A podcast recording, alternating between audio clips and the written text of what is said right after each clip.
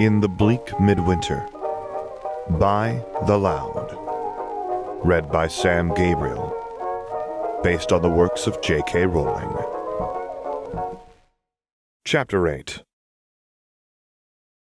Tom's relief at having survived lunch with Malfoy was dampened when, shortly after he stepped out of his club, he was yanked into a dark alley he'd never noticed before.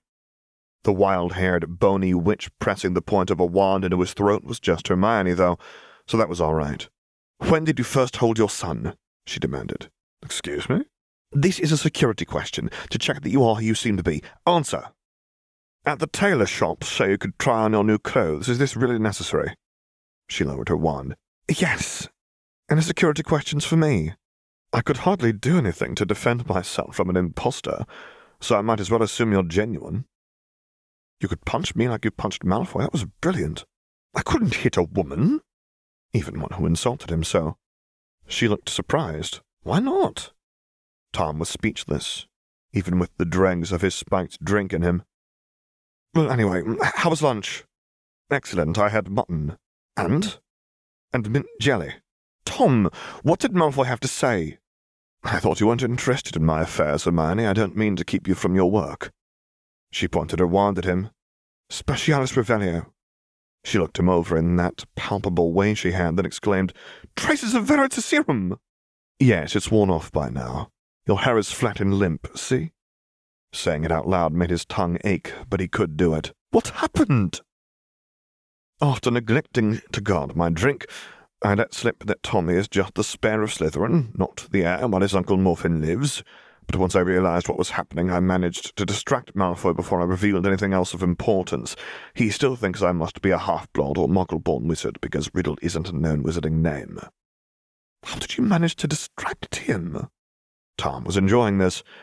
"I truthfully told Malfoy that he shouldn't worry about the Slytherin line of succession when the Malfoy heir might be in danger. That was sufficient to derail whatever questions he'd planned.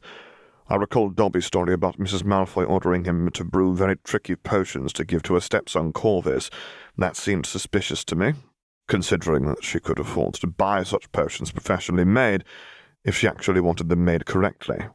The logical explanation seemed to be that she did not, in fact, want the potions made correctly, but instead wanted to poison her stepson so that her son Abraxas could take his place as heir of Malfoy. She wanted to make his murder look like an accident." "And you were confident enough in your suspicions that you could say them aloud under Veritaserum?" Hermione asked, shocked. "That was why he believed me. I'm sure he wouldn't have believed such an accusation otherwise. He left in a hurry, as his wife was home with his children, and he had some Veritaserum left. I had to wait 8 minutes for the Veritaserum to wear off. I was worried I'd say something embarrassing to a waiter." She was awestruck. "But how?" "It was easy. To someone with sufficient force of will, of course." "So you didn't need the portkey?" "No, not really. I thought of it, but even if I had needed it, I couldn't have used it. I don't actually believe I can fly. Damn, I should have thought of aeroplanes or a hot air balloon. I'll keep that in mind for next time. Anyway, I'm sure it's for the best that I didn't just vanish from a club full of muggles. I don't want to violate the statute. I'd be the one to get in trouble for giving you the portkey in the first place.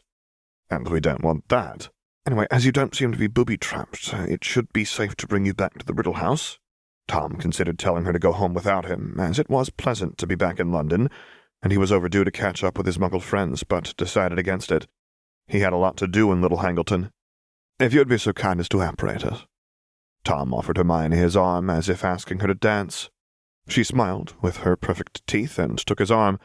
They whirled into emptiness, Tom letting the disorientation wash over him like music, until he found his feet on the floor of the drawing room of the Riddle House. "Thank you," he said, releasing her arm. "You're adapting very well to sidelong apparition," she said. "It can be disorienting even for wizards. I wonder how you'd handle Floo travel." "Oh yes, you told Ignis something about our Floo being out of order. What is it, and how can we have it repaired?" "The Floo's a transportation network, so people can travel from fireplace to fireplace or just make Floo calls, like telephone calls." "Ah, like the fireplace at the Leaky Cauldron." "Exactly. It works even for children, squibs, and the infirm, as it doesn't require the user's magic, so it should work for muggles as well. We just have to buy some flue powder and get a fireplace here hooked up to the network. And how do we do that? Hermione sighed. I'll have to go to the office at the Ministry of Magic, stand in a queue, fill out forms, then probably stand in more queues. It could take hours, but that's the Ministry. I should have time Wednesday the 12th. Ignis will have to start taking the potion the 11th, so if I'm not done by then it will be too late anyway. Do something enjoyable when you're done at the Ministry, urged Tom. Go to a bookshop, buy yourself something nice. You've been working so hard, you deserve a break. I'm not going to ask you to herd a gaggle of Muggle tourists around either. Just take some time for yourself. Hermione smiled. Thank you, I think I will. Tom smiled back. So, Hermione would be away for hours Wednesday. That would be the perfect time for Dobby to add some Amortentia to Cecilia's tea, without Hermione getting in the way with any tiresome arguments about ethics. But for now, back to the lab, she sighed. Dobby's been very helpful. Thank you for suggesting him. Hopefully future batches won't be nearly this difficult. Part of the problem is the learning curve. These instructions are written in a fiendishly unclear style, which I think must have been intentional, and my potioneering education wasn't very good. My potions professor was a great potioneer, but a terrible teacher. I'm having to teach myself a lot as I go along. I admire your ambition to even attempt it, said Tom. And her practicality in testing a potentially lethal potion on a werewolf who would be no loss. Thank you. She didn't look so terrible when she smiled. Now I should tell my parents I'm back. Do you know where they are? Hermione drew her wand. Hominum Revelio. She looked around, apparently through the walls. They're in the study. Thank you. He headed there. His father rose from his seat when Tom opened the door. His mother looked up at him with her shining black eyes. Tommy on her lap did as well. "Welcome back," said his father. "How did it go?" "I ran into Algie, Francis, and Nigel," said Tom. "I haven't seen them for a while." "Tom," said his mother. So he aborted his plan to amuse himself by tormenting his audience with descriptions of mint jelly. He told all, including the good news that Hermione seems to have brought his explanation for how he knew the heir of Malfoy was in danger, and did not suspect their theft of her book. His mother moved an ottoman, rolled up a small oriental rug, and unlocked the panel underneath it to retrieve the 1997 edition of Nature's Nobility. She looked in the index under M, then turned to the relevant page. "If he acts in time, you've changed the Malfoy line of succession, or prevented it from being changed. This book will become increasingly inaccurate as time goes on." "Indeed," said his father. "The riddles will have earned a prominent place in that book by 1997. Next morning, the Sunday Prophet had used its largest typeface to scream, "Half-blood arrested for murder of Jingle Malfoy!" That wasn't quite the headline Tom had been expecting. He read the article aloud to prevent everyone from crowding around his newspaper. "Half-blood Giselle Malfoy, née Selwyn, 31, was arrested yesterday for the 1923 murder of pure-blood Jingle Malfoy, née Shacklebolt, whose death was previously believed to have been an accident.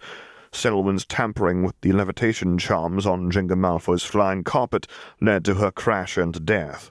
The confession was extracted from the half-blood after her confession and arrest for plotting the murder of Jingle's son, Giselle's stepson, and the pure-blood Corvus, heir of Malfoy, 10. Hermione groaned. Did they have to lead with the word half-blood? Tom looked through the paper. They have a special feature here on Giselle's grandmother, a Muggle-born who insinuated her way into wizarding society with her seductive beauty and deceptive charms. That sounds interesting, said Tom's mother, so he separated the page and handed it to her. If only her grandmother was Muggle-born, wouldn't she more properly be called a three-quarters blood? Asked Tom's father. Wizards don't really do maths, replied Hermione. Any witch or wizard with a mix of magical and non-magical or Muggle-born grandparents is a half-blood. Any witch or wizard with 4 magical non-Muggle-born grandparents is a pure-blood.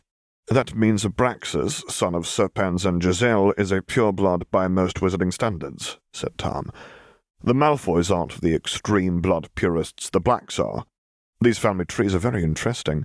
The Blacks seem to prefer to marry their cousins, but the Malfoys go out of their way to avoid inbreeding, which is difficult with any small society like Wizarding Britain. Malfoy went abroad for his first wife, the late Jinga Shacklebolt. He glanced at the paper. There's an article on her, too. Quite a powerful sorceress, if this is to be believed. A lioness Animagus. Becoming an Animagus doesn't really take exceptional magical talent, just bravery, since self-transfiguration is so dangerous, said Hermione. The Hogwarts Board of Governors excluded Animagus training from the curriculum, but it's still offered as an elective at Ouagadougou. That's the most prestigious wizarding school in Africa, Tom's father explained to anyone who hadn't read this in the introduction of Hogwarts: A History, which in this company meant only Tommy. Tommy didn't seem interested in the paper. His blue-black eyes instead focused on the eyes of the four adults at the table, boring into each in turn from his vantage point in Hermione's sling. Were babies supposed to do that? Yes, said Hermione. Anyway, I hate to think what sort of backlash against Muggle-borns and half-bloods might be triggered by a headline and news coverage like this. That could complicate your planned outing Wednesday, said Tom, concerned. You don't have to venture into the wizarding world if you think there's any danger to a Muggle-born such as yourself. We've gone this long without a Floo connection. We can certainly go longer. And if a shopping jaunt to a wizarding bookshop won't be as relaxing as I thought, do something else. Something in the Muggle world, perhaps. Visit a museum or castle. England has many sights to delight an Australian tourist. He had to get this meddling witch out of the way so he could work his plan on Cecilia. Hermione smiled. Thank you, Tom. That's very thoughtful of you. But now I'm even more resolved to visit the Ministry of Magic. Besides arranging that Floo connection, I'd also like to do a bit of spying to see if the Wizengamot is working on any new anti-Muggle-born legislation. That's what you do to relax, laughed Tom. I can't relax when there's work to be done, said Hermione. Anyway, thank you for another excellent breakfast. I'll be in my lab. She handed Tommy off to his doting grandmother and left. Tom's father shook his head. What's the point of having magical powers if one can't even relax and enjoy them? Magic is wasted on her. Now, Thomas, said his mother, we must keep in mind that magic seems to have brought Hermione more trouble than pleasure. I'd gladly relieve her of the burden, said Tom's father. After breakfast, Tom went to his office and continued to study the prophet, familiarizing himself not just with news, but also minutiae of advertisements, sport, book reviews. Tom could be indistinguishable from a wizard, but what good would that do? Malfoy now knew that Tommy was just the spare of Slytherin. He knew that Tom had lied about Tommy's importance, and that the true pure-blood heir of Slytherin was languishing in prison. As soon as Malfoy sorted out this business of his wife's arrest, his next task would undoubtedly be assisting his fellow pure-blood against this presumptuous half-blood in trying to steal his title. Would Malfoy arrange for Morfin to be released from prison early? Morfin's attacks had been bad enough when he'd acted alone. Now, with Malfoy supporting him, could Tom withstand such an assault, even with the protection of Hermione and Dobby? Would Morfin murder Tom and his parents earlier than the 1943 date given in the 1997 edition of Nature's Nobility? Tom also had Muggle work to do, so he set his wizarding troubles aside and tried to concentrate on returns on investments until lunchtime. Tom left his office and joined his family in the drawing room, Tommy's blue-black eyes fixed on his. "Hello, Tommy," said Tom. He pulled his gaze away. "Mother? Father?" He forced himself to discuss his Muggle work rather than his wizarding concerns. Hermione still hadn't arrived by the time Fiona called them into lunch. "Hermione told me we shouldn't wait for her, but to go ahead and eat without her," said his mother. "She's working on yet another tricky stage of the potion." So they went into the dining room without her. Said Tommy. It was so rare for him to make a sound, he attracted everyone's attention. "He's all right, my sweet little crumpet crumb," cooed Tom's mother. "Hermione will be here very soon." She wasn't eating, just focusing on Tommy. Tom wondered if he should call Dobby to call Hermione. He couldn't very well eat lunch while his mother and son were going hungry. Look at the poor baby sucking his tiny fist. Fortunately, Tom didn't have to risk interrupting Hermione's work, for she soon swept in, making a beeline for Tommy. She unbuttoned her blouse to feed him, then fed herself one-handed. "I'm glad you could join us," said Tom. Tom's mother asked her, "Would you care to join me for a walk after lunch, Hermione? I'm sure the fresh air would do you good." Hermione shook her absurd hair. "No time until the potion's complete. I'm getting very close. Hermione, said Tom's father politely enough to make Tom nervous, as Ignis will need to start taking his potion Tuesday the 11th, what time should we expect him? Perhaps we could invite him to lunch or dinner, so we don't leave him with only a bad taste in his mouth. Hermione shook her head again. There's no need for him to come here. The night bus isn't a comfortable way to travel. I'll apparate to some place with a public Floo, then Floo to the address on his card.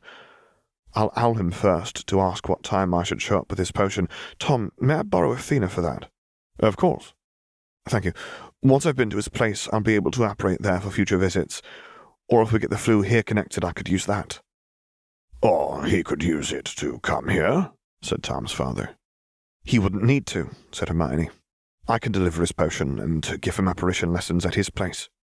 Hermione, said Tom's father, when your father entrusted you to my care, Hermione laughed, I promised I would raise you as a proper young lady, Tom's father continued. Did you actually promise my father anything? Asked Hermione. Considering that he was already dead by the time I arrived here. It was a pact we made years ago, Tom's father explained blithely. We had such rapport, we agreed that if anything were to happen to your parents, you would come live with us, and of course conversely, if anything were to happen to Mary and me, Tom would have gone to Australia to live with your family. Tom burst into laughter. His mother's musical laugh joined in. I'm sure you would do very well dealing opals, his father assured him. Leo promised me he would give you a good start in the business. Hermione was laughing too. Doesn't Tom have any closer relatives who could have taken him in? Any other family businesses he could have gone into, hypothetically? Tom's parents looked at each other. His mother didn't say anything. Tom's father continued.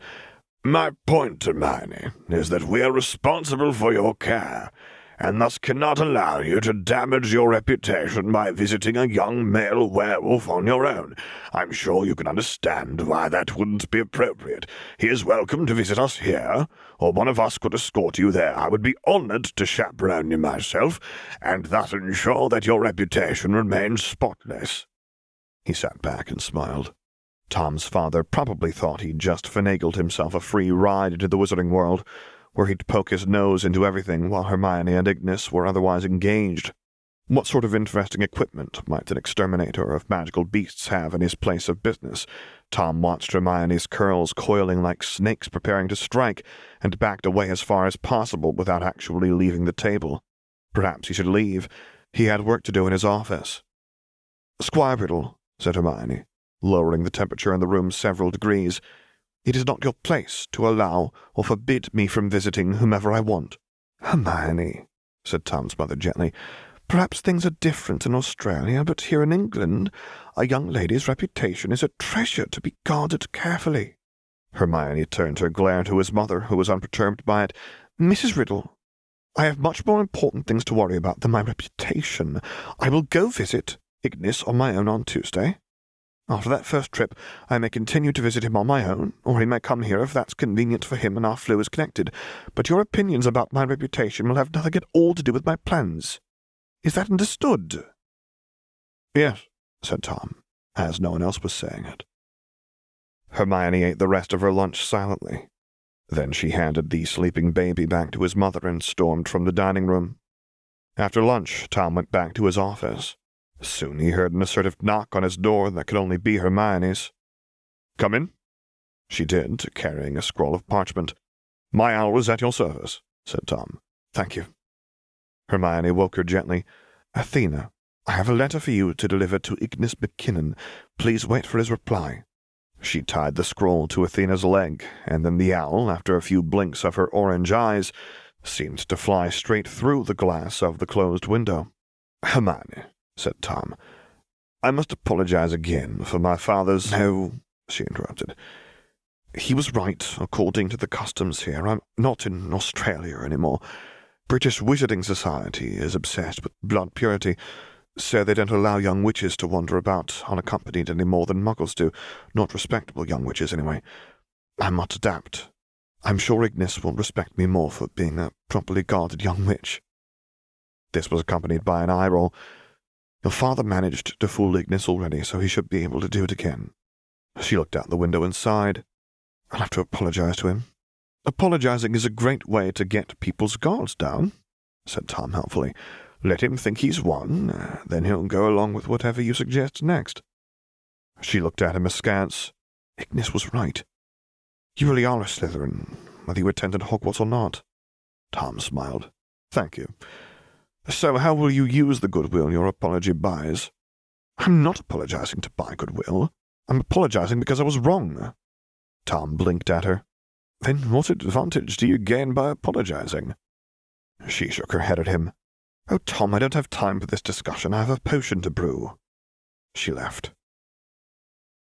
After an afternoon spent investigating whether a tenant's request for a roof repair was justified by anything other than the fact that the tenant's cousin's husband was a roofer, Tom went to the drawing room to await dinner and watch the show. Hermione arrived promptly, took Tommy to feed him, and took a deep breath. Squabbertle, I need to apologize. I was wrong. If it's the custom here that a young woman doesn't visit a man without a chaperone, I should follow that. You may accompany me when I deliver Ignis's potion to him Tuesday. Tom's father beamed. Thank you, Hermione. I accept your apology. Hermione continued. I think I have some wizarding robes that will fit you. They need repair, but they started out of good quality at least. I would have offered them to Tom, but they would have been a bit too short and broad. Accio Neville's robes. Tom, for perhaps the first time in his life, regretted being so tall, as this Neville person had much higher quality robes than this Ron person. The robes were a rich brown, coordinating well with a dark maroon waistcoat. Dobby might be able to get these singe marks out, said Hermione, and no one will see this bloodstain on the shirt as long as you keep the waistcoat buttoned. Perhaps I'll wear one of my own shirts, said Tom's father. Clothes stained with another man's blood aren't my style. Oh, it's not his, she assured him. This is from when he tried to carry Ginny to safety. Not that that's any better, I suppose. How did all these clothes come to be in your possession? Asked Tom's father. I had the biggest bag, she said. I carried everyone's stuff in here. Everyone? Asked Tom's father. All of us who escaped from the school, and then the country. We really didn't wear our wizarding clothes much once we went on the run. It was safer to try and pass as muggles, well, at least until... Anyway, I think these might fit you. A muggle shirt should be fine. Maybe if Dobby can change the style. I feel a bit left out, said Tom's mother. Hermione looked at her. Oh, I know. She reached into her bag. Accio chose robes. She drew forth a beautiful garment in royal blue and looked it over. Cho was good at repair spells, she concluded. Tom's mother looked not just delighted, but relieved as she took the clothes. You could have worn these for your first outing to Diagonelli. Hermione looked at the beautiful clothes. They're too long for me. Cho is taller than I am. Raising a hem isn't a difficult... I'm sorry, I shouldn't be so crass. She set the clothes aside and patted Hermione's hand. Thank you very much for offering to share these clothes. If this is too difficult for you, we don't have to... It's fine, said Hermione, although she was fighting back tears. I'm sure they will be fine with sharing their clothes. We shared everything we had near the end, all of us who were left, and we always helped Muggles, whenever we found one alive. Dinner is served, announced Fiona quickly before fleeing, clearly not wanting to be in the same room as a distraught witch. Tom stood and offered his hands to assist Hermione to the dining room. She stared at it blankly for a moment before taking it and allowing him to lead her, as she cuddled Tommy with her other arm. Thank you, she said as he pulled out her chair for her. She sat looking at the peacefully nursing baby for a moment, then started her soup. Anyway, she said after a few spoonfuls, that's neither here nor there. There's also the matter of acclimating you to sidelong apparition and flu travel. I'll have Dobby sidelong apparate you in advance several times. It would probably be best to start with short distances and gradually work your way up to longer ones. You weren't so confident of my comfort when you first sidelong apparated me, said Tom. Hermione shrugged. I didn't know you'd have the patience for such a project. Now I know. Just around the grounds to start with? Asked his father. Just across the room would be a good trip for a beginner. You and Dobby can increase the distance gradually. I'll still need him for help with the potion occasionally, though. Of course, said Tom. Tom's mother said, If Dobby can transport two people at a time... Of course, interrupted Hermione. He can acclimate you both at once. As for the flu portion of the journey, well, perhaps you could pretend to be a bit tipsy or clumsy or something to account for any stumbling as you step out of his fireplace. Tom's father was so excited to try apparition, he rushed through his dinner. When he put down his fork, he asked Hermione, "Is Dobby busy with the potion now, or may I call him?" "He's busy, but I'll go relieve him soon," said Hermione, putting down her own fork. "I'll explain his task to him and send him to you." She yielded Tommy to Tom's mother and left. Dobby popped into the dining room shortly. "Miss Granger instructed Dobby to acclimate the two old riddles to side-along apparition," he said. "Indeed," said Tom's father. He offered a hand to assist Tom's mother from her seat. "Let's start by apparating around the drawing room." Tom's mother turned to Tom. "Tommy has no need of this lesson, so if you would—" Tom took his son in his arms and sat on a chair by the fire. Tommy was so tiny, a blob bundled in blankets. Dobby took his parents' arms. Tom looked into his son's blue-black eyes. Hermione and her small band of fugitive friends had escaped from their school, escaped from their country. Tom started when his parents and Dobby vanished with a loud crack, to reappear on the other side of the room, wobbling. His father reached out a hand to the wall to steady himself. Tom felt unsteady as well. Hermione and her friends had provided what assistance they could to any muggle they found alive. "Are the lady and squire ready for another trip?" asked Dobby. "No," said Tom's father loudly. "Are you all right, Tom?" his mother asked. "Fine," he said. "Tom," said his mother. "It's just the clothes of a man is friends there." Tommy took an immediate interest in them as Tom's parents sat to recover from apparition. "This stain will never come out," he declared. "That blood was spilled by dark magic." "Could you tailor one of my shirts to resemble a wizarding one?" asked Tom's father, "or piece together one good wizarding shirt out of this and one of mine?"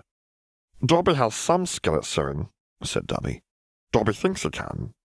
"Good," said Tom's father, "and see what you can do about those burn marks." Dobby made quick work of them. He even magically smoothed the wrinkles out of the beautiful blue witch robes. Tom's mother touched them reverently.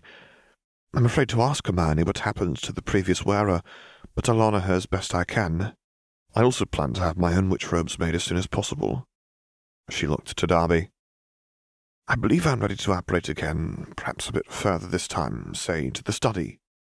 Tom's father looked skeptical of this, but he stood and allowed Dobby to take his arm again. The three of them vanished with a crack, leaving Tom alone with his son.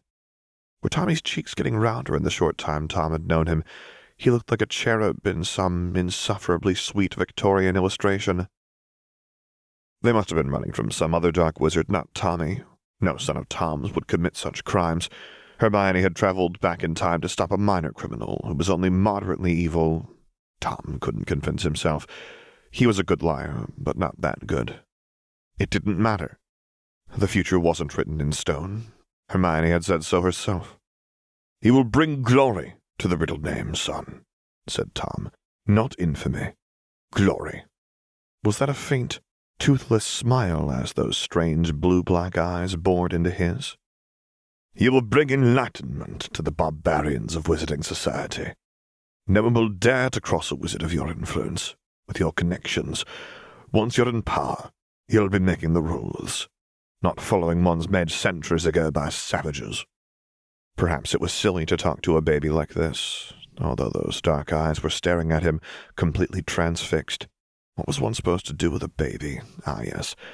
Tom pulled a lullaby from his memory. "Lavender's blue, dilly-dilly, lavender's green." Tommy's eyelids got heavy and eventually closed as he fell asleep. Monday and Tuesday, Tom saw very little of Hermione as she rushed through her meals and her feedings of Tommy. Tom busied himself with his muggle work. He also read the muggle newspaper, which he'd been neglecting.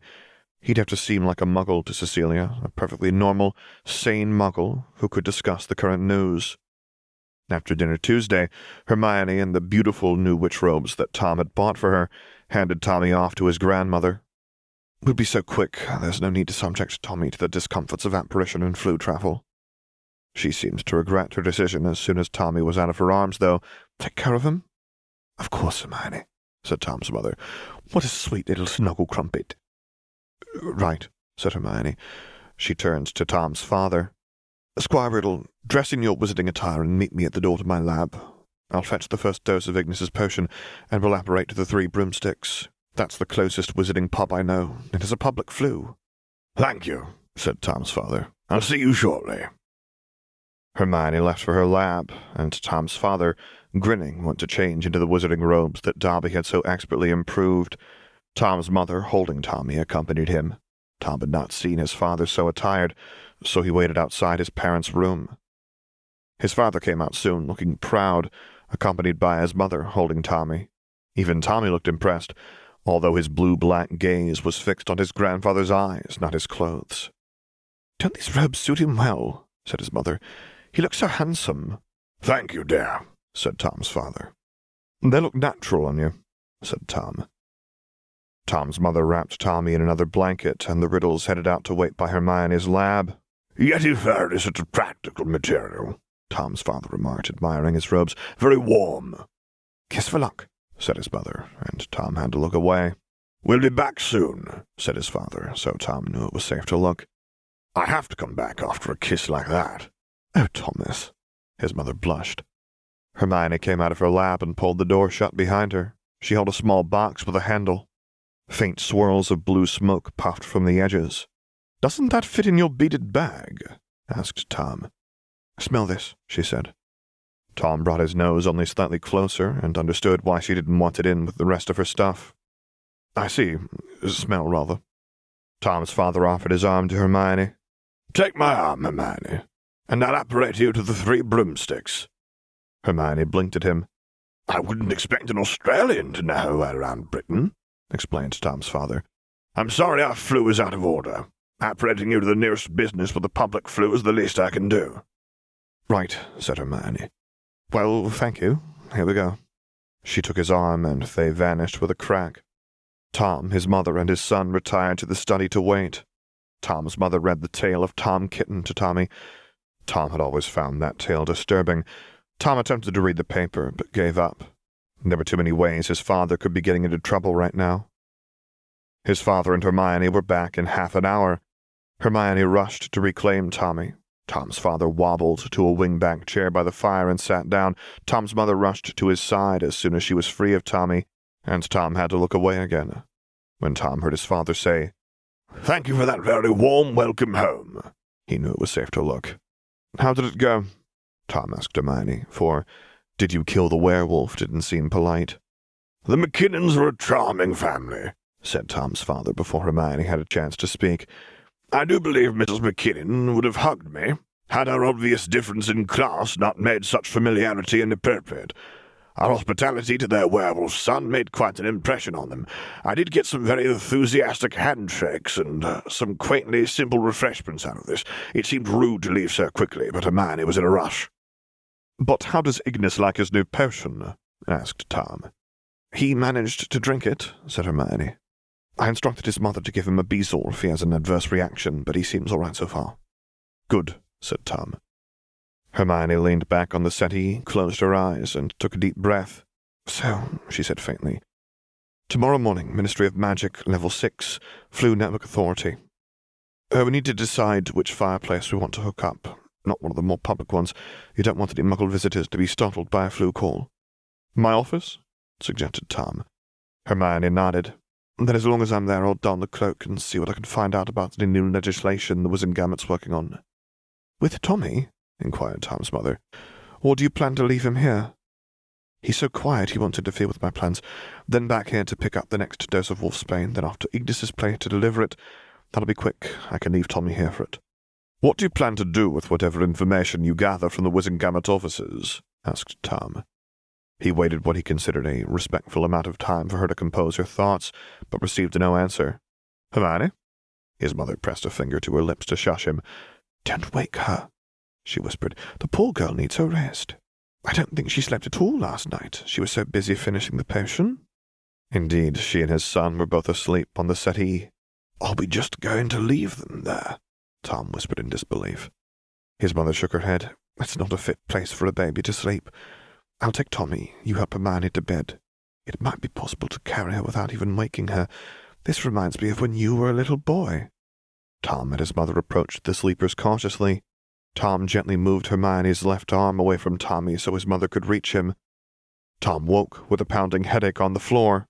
"Sorry," Hermione said. "What?" he tried. "You startled me," she said accusingly as she sheathed her wand. "Don't do that! Never do that!" "Understood," he said. He got up with difficulty. Hermione offered him her hands to help him up, and he was not too proud to take it. Her hand was shaking, though, and not very helpful. "Sorry," he added. He felt in need of a handkerchief and was horrified to bloody it. "I fixed your broken nose while you were unconscious," explained Hermione. He reached for it in a panic, but it seemed as straight as ever. "Don't worry, I didn't use any dark magic," she assured him. "There's no permanent damage." "Thank you." "I'm sorry to disturb your rest, Hermione," said his mother, "but I'm glad of the opportunity to see your reflexes in action." "Being a witch is impressive in its own right, of course," said Tom's father, "but reflexes like that are an exceptional talent in anyone, witch or muggle." "I didn't acquire them for your entertainment," said Hermione. "Of course," soothed his mother. "Now please allow us to assist you to bed. I dare say you need rest after all your hard work." Hermione allowed Tom to support her as she walked up the stairs. She was still shaking, her thin bones almost rattling. His mother carried Tommy. "Thank you, Tom," said his mother when they got to the door of Hermione's room. "You may leave us now. I will assist Hermione to bed." "I don't need to be tucked in," said Hermione, steadier now. "I'm not a child." She took Tommy back emphatically. "Everyone needs mothering sometimes," said Tom's mother. "You're not— thank you, but I'm fine. Good night, Mrs. Riddle, Tom. I'll see you at breakfast." She entered her room and closed the door behind her with a bit more force than necessary. Wednesday morning, Hermione showed up at breakfast, beautifully dressed as a witch. She'd made full use of her hair potions. "I wonder if I'll get better service at the ministry if I look like someone important." "Of course you will," said Tom. "Just act like you deserve better than the common sorts of riffraff." Frowning was not a good look for her. "But is it really ethical for me to manipulate the system like this just because I can?" "Yes," said Tom firmly. "See if you can cut in line ahead of any purebloods. The more bigoted, the better." Smiling suited her face much better. Once breakfast was over and Hermione and Tommy had operated away, Tom got to work. He headed to the garage. "Dobby!" "Pump." "Yes, master." "It's time. Fetch the Amortentia. I'll take you to Three Purple Manor and point out where Miss Three Purple drinks her tea." "Yes, master." Dobby popped away and was back in a moment, the tiny vial clutched in his grey hand. "As I understand it, you can't apparate us to a place you've never been." Dobby shook his head. "Dobby is sorry, master." "It's no trouble at all. I'll drive us there. I'll park in Great Hangleton and we'll walk the rest of the way. You can disillusion me as well, correct?" "Yes, master. The spell isn't perfect, especially in bright sunlight." "Which we don't have today." The weather was quite grey and dreary. Hopefully the stormy scent of the air would be enough to disguise the Amortentia. "I'm sure it will be fine." He opened the passenger door for Tommy. "Come on, get in." Dobby got in with great trepidation.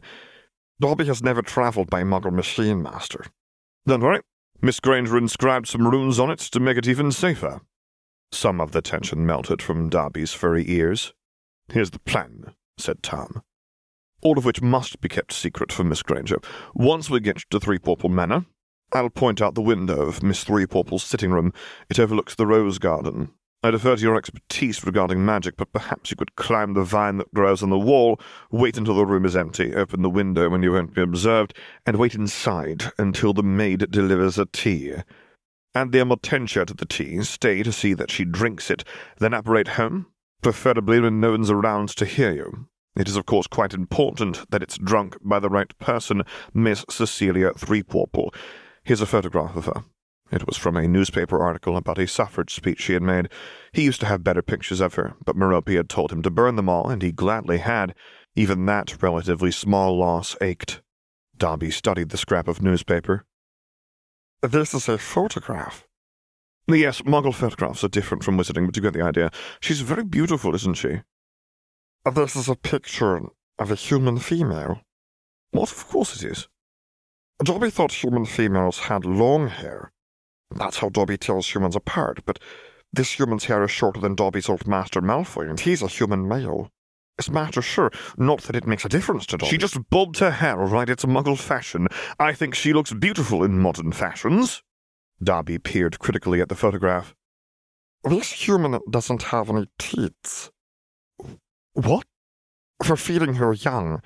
The Malfoy wives have always hired wet nurses, but even they had... I assure you that Miss Threepwood has delightfully... Anyway, that's just the way her dress is designed, with a fashionably streamlined look. I am not going to discuss this. I don't want a critique of her beauty. I just want to know that you'll recognize her, so you can deliver this potion to the right person. Dobby studied the photograph. She has a very long neck. An elegant, graceful neck, yes, and blue eyes, which you can't tell from the photograph, of course. Blonde hair, you'll recognize her, right? Dobby peered at the picture. Humans all look sort of alike to Dobby, to be completely honest, Master, but Dobby will try to give the Amortentia to the right human. Well, I guess that's the best we can hope for. Now disillusion yourself so no muggles see you if they happen to look in the car windows. Dobby obediently disappeared. Tom saw no sign of him but a slight depression in his seat cushion and a faint shadow cast by nothing. He did hear a brief, high-pitched shriek when he started the car and drove off. He resisted the temptation to speed down the hill. Instead, he drove at a reasonable speed, pointing out landmarks along the way. That's the Gaunt Shack through the woods over there, and now we're entering downtown Little Hangleton, such as it is, bakery, general store, farm supplies. We're just passing through on our way to Great Hangleton. And here we are. Petrol station, cobbler shop, dentist's office, cinema. I'll park here. Anyone who recognizes my car should assume I'm watching a moving picture. Tom parked and heard a sigh of relief from his left. Muggle transportation isn't so bad, is it? Now, if you disillusion me in the car, then any bystanders will see my car door opened and closed by no one, which might look suspicious. So, Dobby, I'm taking you to a moving picture. Nice and dark. I'll buy a ticket for one. You'll follow me in and sit beside me, then disillusion me once the theatre is dark. I suppose we'll have to hold hands or something to enable us to leave together while we're invisible. I'll walk you to Three Purple Manor. We should be able to talk without being overheard once we're out of town. Does that sound like a good plan to you? Yes, Master. We'd better both get out of the driver's side door. He opened it, got out, and paused, looking up at the stormy sky. Once a faint shadow of nothing was shimmering on the ground beside him, he closed his door and walked into the theatre. He bought one ticket for this morning's showing of The Triumph of the Rat. He didn't walk far into the theatre, which was almost empty. He sat near the back and heard the seat behind him creak as well. The young pianist hired to accompany this morning's showing would not have been Tom's top choice as Dobby's first introduction to Muggle music. The lights went down. Tom felt a peculiar sensation, as if Dobby had cracked an egg over his head and it was dripping down over him. He put his hand in front of his face and found that he could see the screen just fine through it. He read the title card on the screen. But it's a hard thing for a man to hitch his wagon to a star, as this story sets out to tell. Dobby's disillusionment had worked. As an extra benefit of Tom's plan, he would not feel deprived to miss such a trite moving picture. Tom felt a hand gripping his sleeve. Good. Holding hands with an elf in a cinema would have been at once too similar and too dissimilar to watching a moving picture with Cecilia. Tom stood and let Dobby out of the theatre, out of town, along Three Purple Road. Once they were in the countryside, walking between the hedgerows, Tom spoke. The Triumph of the Rat is 74 minutes long. That should give me plenty of time to show you to Cecilia's sitting room and get back to the theatre. Will my disillusionment wear off by then? If you like, Master. Three Purple Manor rose before them. Master, said Dobby. Is that a Muggle house? Yes. Dobby didn't know Muggle houses could be so grand. Is it as grand as Malfoy Manor? No. But it's much grander than the Riddle House. I know, Dobby, and there's no need to tell me. Yes, Master. That's not why I'm giving her the Amortentia, because she's rich. I don't care that she's rich. I love her. She's the most amazing, beautiful, passionate, intelligent, ambitious... There's no reason for me to tell you all this. Master may tell Dobby anything he likes. Master is Dobby's master. That doesn't mean my love life is interesting. What about you? Have you ever been in love? There was a pause that made Tom wonder if he'd lost the invisible elf, but no, he still felt an invisible hand gripping his invisible sleeve. You needn't tell me, he backpedaled. It's none of my business. Thank you, Master. They continued their walk in silence. There were no gardeners in the rose garden this dreary day, so Tom and Dobby could converse in perfect privacy. There's the window of her sitting room, There's no point to me pointing an invisible finger, is there? Her window is the one with the balcony around it, with the vine growing on it. Her window is dark now, you see. Yes, master. Good. Can you break in unnoticed? When the room is empty, of course, so no one notices the window opening. Dobby detects no magical wards at all in this manner. Getting in will be very easy. Good. I hope you aren't waiting too long. She does often drink tea in that room while she works. Apparate home when you're done. Good luck. Yes, master. Now that Tom was standing still, he started to feel the cold, but he waited and watched the vine on Cecilia's balcony shake slightly. The window opened, then shut, and it was out of Tom's hands. He walked back to town, his heart pounding. This was it. It would work. It had to work. Amortentia had caused him to lose Cecilia's love, so it had damn well better help him win it back. The sky started to precipitate on him. It was unable to decide between rain, sleet, and snow. Tom looked with horror at his sleeve, still invisible, but the flakes that stuck to it were briefly visible before they melted, forming a very faint outline of his arm. He broke into a run, the air harsh and cold in his throat as he breathed harder. He made it to the cinema's awning and brushed the snow off himself. I'm a small whirlwind, he thought, suppressing a giggle. That's a completely ordinary explanation for anyone who sees me. Then he noticed his footprints leading to the cinema, barely visible in the light dusting of snow. He looked around. No one was watching him. Anyone who had to be out in this weather was rushing to their destination as fast as possible, paying no attention to any odd behavior of the snow. Sneaking back into the cinema while invisible was as easy as pie. He followed some more people coming in for the next showing, walking past them as they loitered in the lobby. Tom sat in the very same seat he'd occupied before. He held his hand in front of his face to check if it blocked his view of the screen. It didn't, unfortunately, as the screen showed a scruffy man lurking around a fine restaurant full of well-dressed diners, then stealing a bone from a dog and gnawing on it hungrily. Tom paid no more attention to the moving picture, for his view of himself was much more interesting. He saw his hand appear, ghostly at first. By the time the lights came on, he was as opaque as ever. He left the cinema, walked back to his car, and drove home. Even Hermione could find no fault with how he'd handled this. The statute of secrecy was perfectly intact.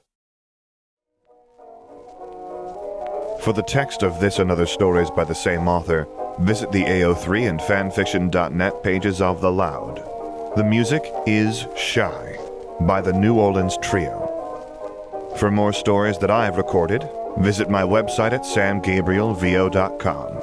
There you can find a link to my Discord server, where I record things live for your enjoyment. And finally, as always, thank you for listening.